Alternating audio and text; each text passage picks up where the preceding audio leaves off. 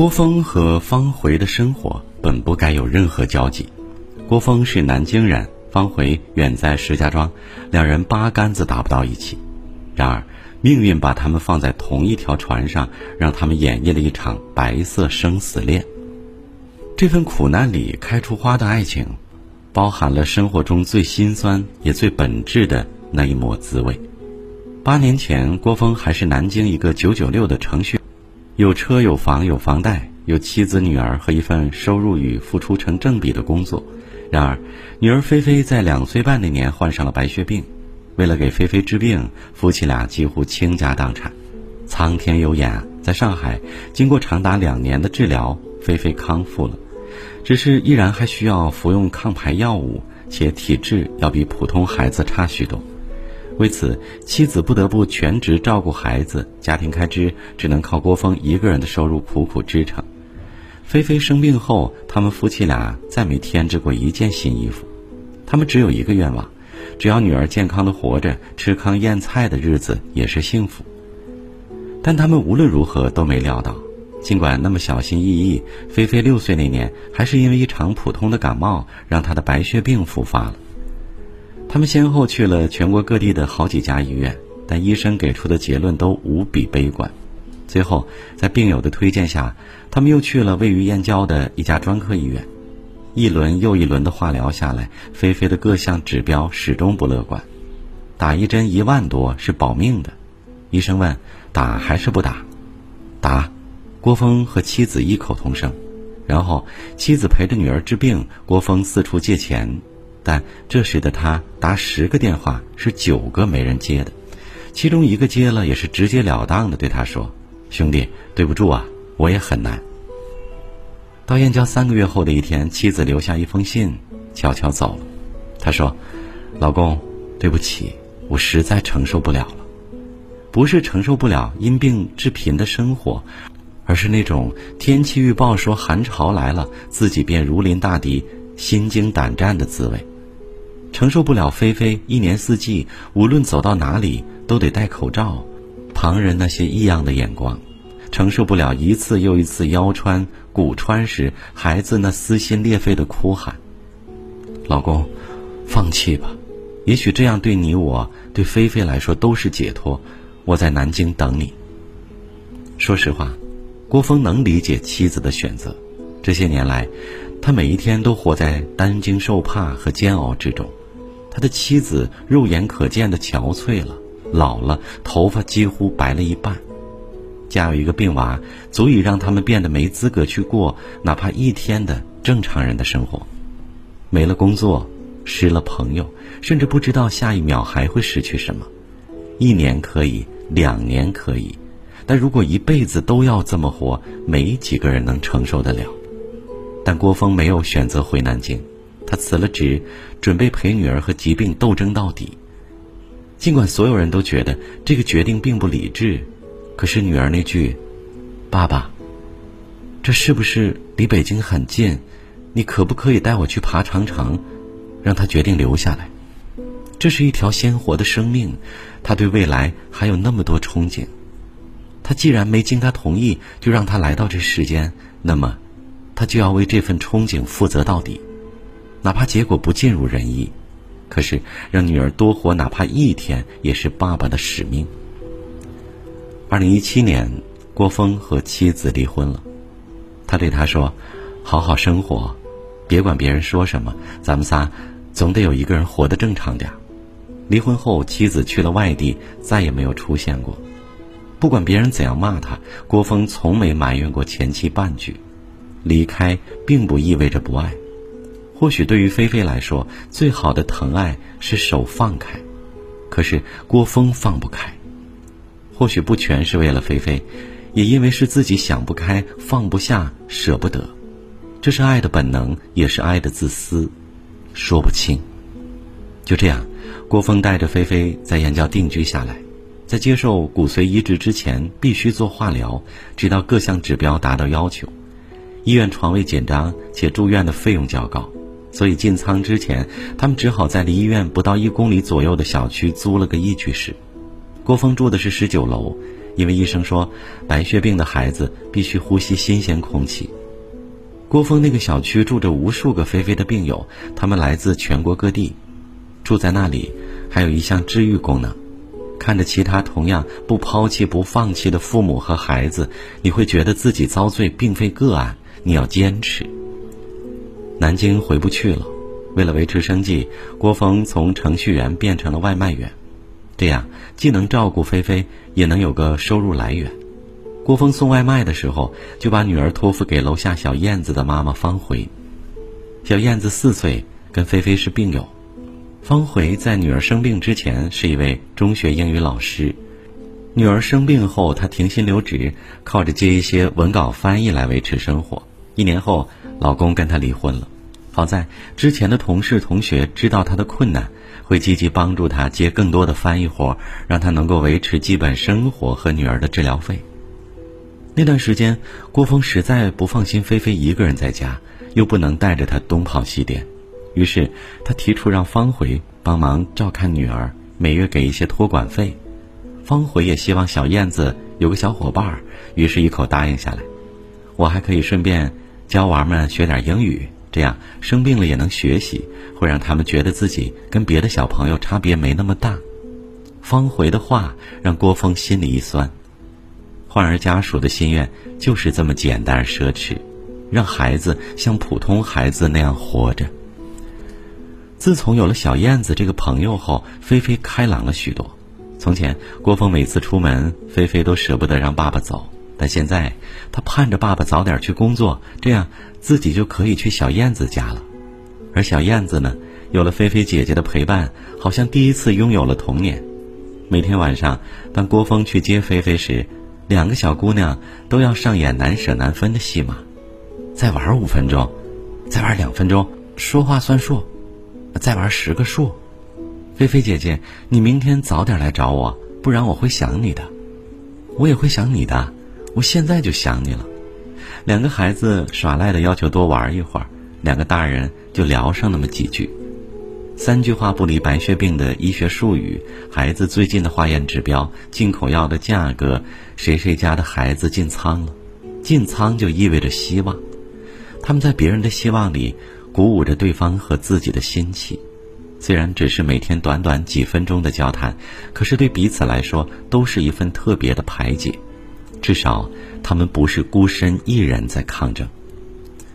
那天，菲菲的复查结果出来了，血小板低得可怜，且疑似出现肺部排异现象。医生给开了药，价格贵的郭峰都不敢说出来，只能用手指给方回比划。郭峰跟方回说这些时，嘴唇都是颤抖的。为了掩饰这份慌乱无助，他从兜里掏出一根烟，准确的说是半根烟，问方回：“可以抽吗？”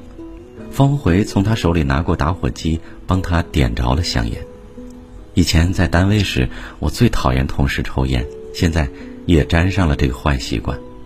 可哪有实力抽啊？就买一包烟，一根撕成两段，实在扛不住时就抽一口。每次抽完特别自责，就问自己：病在孩子身上，你有什么扛不住的？矫情个毛线呢？短短的烟烫到了嘴唇，郭峰才带着几分不舍掐灭。方回帮他把另一截烟也点上了，算我请你的，明天买一包给你。郭峰的眼圈红了又红，我做梦都想替菲菲生病了。老天对这孩子太残忍，生了这么重的病，妈妈又走了，两个孩子的笑闹声不时传到门口，和两个大人的心境对比的不要太强烈。那天，他们就站在屋外，开着门，方回用说别人家事儿的语气告诉郭峰：“小燕子爸爸是在他确诊后的第三个月，外面有人的，给出的解释是，他觉得精神压力太大，所以开了小差。”而事实是，婆家及前夫不愿在小燕子身上再多花一分钱，他们觉得有这些钱，还不如再生一个孩子。后来见方回死活不肯，前夫就跟他闹离婚，目的就是止损。方回不哭不闹的跟他和平分手，不为别的，小燕子才四岁就得了如此重疾，他不想再让孩子看到人世的任何丑陋。家属与病属之间的交流不能治愈，却可以安慰。那晚，两人以毒攻毒般的聊了很久。虽然无法解决眼前的疾苦，但至少彼此都觉得各自不是孤岛。打那天之后，郭峰和方回的关系近了许多。菲菲的病情加重，他们都很清楚，孩子很可能等不到二次进仓的机会。郭峰唯一能做的，就是给菲菲上最好的药。为此，他发疯般的跑单，以前是早六晚八，现在是早六晚十一。这期间，方回帮了他很大的忙，不仅仅是帮他托管菲菲，更重要的是，他给了菲菲母爱。每天给他扎不同的小辫儿，教他唱英文歌。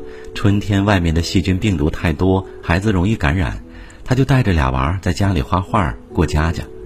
有时晚上菲菲不想回家，方回就对郭峰说：“那就让菲菲留下吧，我也享受一下左拥右抱的二胎感觉。”郭峰过意不去。方回就说：“你好好睡一觉，明天继续做单王，这样他就没法跟你抢菲菲了。”这个他指的是死神。彼时，他们都很清楚，菲菲的生命多活一天就挣一天，多活一天，郭峰就少一点遗憾。为此，他要做那个跟死神赛跑的爹。二零一九年三月十一日，菲菲还是走了。走之前，郭峰和方茴都在身边。短暂的清醒时，久病成医的孩子对郭峰说：“爸爸，谢谢你。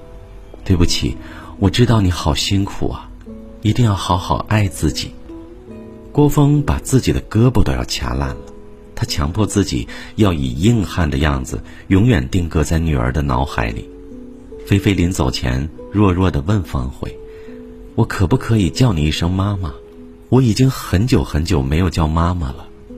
方茴摸着她苍白的小脸儿，说：“菲菲，在我心里，你跟小燕子一样，都是妈妈的女儿。”妈妈叫出这两个字后，菲菲走了。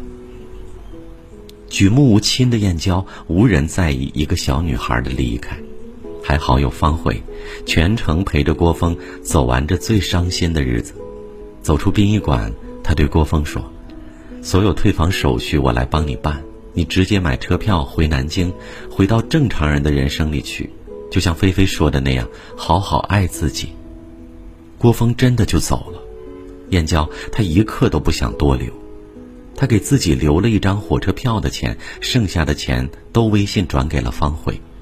郭峰说：“你如果不收，我这辈子都不安心。”萍水相逢，你是我和菲菲最大的恩人，没有你和小燕子，我们都挺不到今天。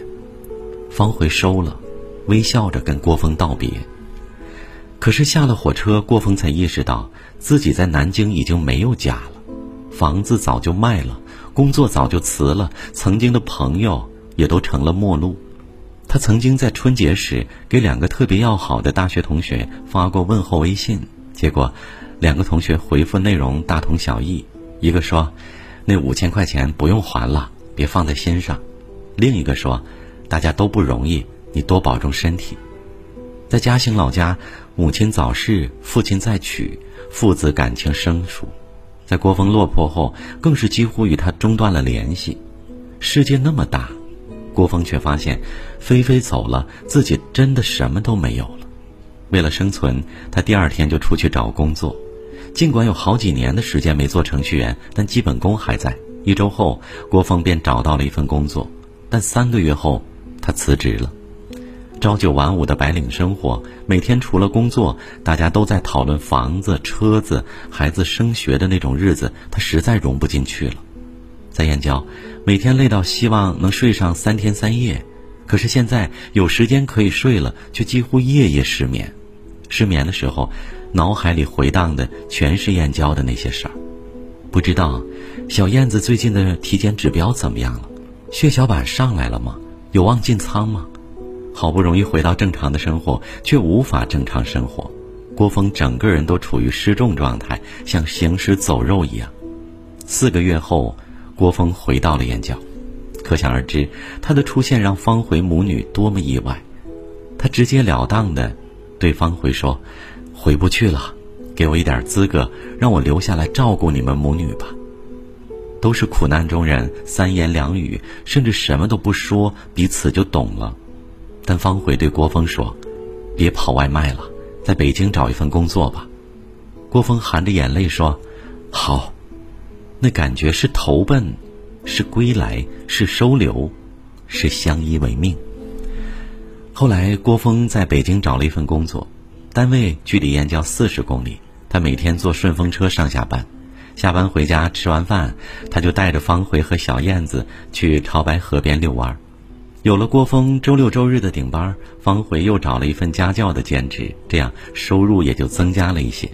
疾病的达摩克利斯之剑依然高悬。只是多了一个人，以家为单位面对时，三个人的心态都不一样。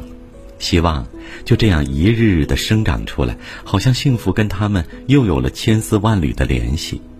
二零二一年五月十六日，小燕子进仓的前夜，郭峰和方回聊了一个通宵，聊了很多过去的事情，也说了许多与未来相关的话。是那种随便哪个话题都感觉可以三天三夜聊下去的倾诉与倾听。小燕子的病交给医学，他们内心的隐痛交给彼此。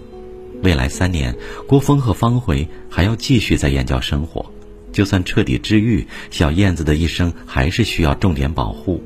好在，郭峰和方回都有思想准备。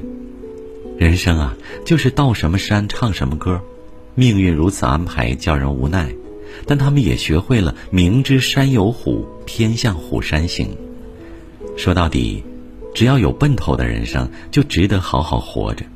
只要爱的人在身边，再大的困难，好像也能够面带微笑，灵魂宁静的去面对。生死、光明、离舍，都有人赋予他们意义，而人类与其他事物的区别，可能就在于这一点意义吧。就像小燕子进仓时，郭峰发给方回的那句话：“希望有一天，我们能够成为彼此的庇佑，再也不必惊动神明，天地间自有强大的温柔，风雨不改，彼此坚定忠诚。”